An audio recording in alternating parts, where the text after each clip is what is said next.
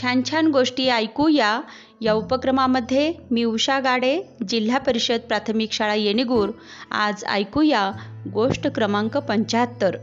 गोष्टीचं नाव आहे सूड.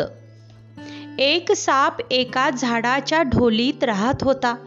एक दिवस हा साप असाच ऊन खात झाडाखाली बसलेला असताना एक गांधील माशी कुठून तरी आली आणि ती त्या सापाच्या डोक्यावर बसली. त्या गांधील माशीच्या आवाजाने आणि ती करत असलेल्या दंशानं तो साप पुरताच त्रासून गेला. त्यानं अनेकदा आपलं डोकं अंग हलवून उंचावून पाहिलं पण ती गांधील माशी काही त्याच्या डोक्यावरून हलेना.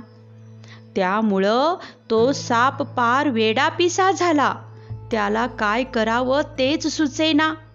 तो असा विचार करत असतानाच त्या सापाला दुरून एक बैलगाडी येताना दिसली. साप सरपटत त्या वाटेपर्यंत गेला आणि त्या माशीचा सूड घ्यायचा तिला चिरडून मारायची म्हणून. त्या सापानं त्या बैलगाडीच्या चाकाखाली आपलं डोकं घातलं. डोक्यावरून चाक जाताच ती गांधील माशी तर मेलीच पण त्या सुडाच्या आंधळेपणात सापाला मात्र त्याचा जीव गमवावा लागला. धन्यवाद.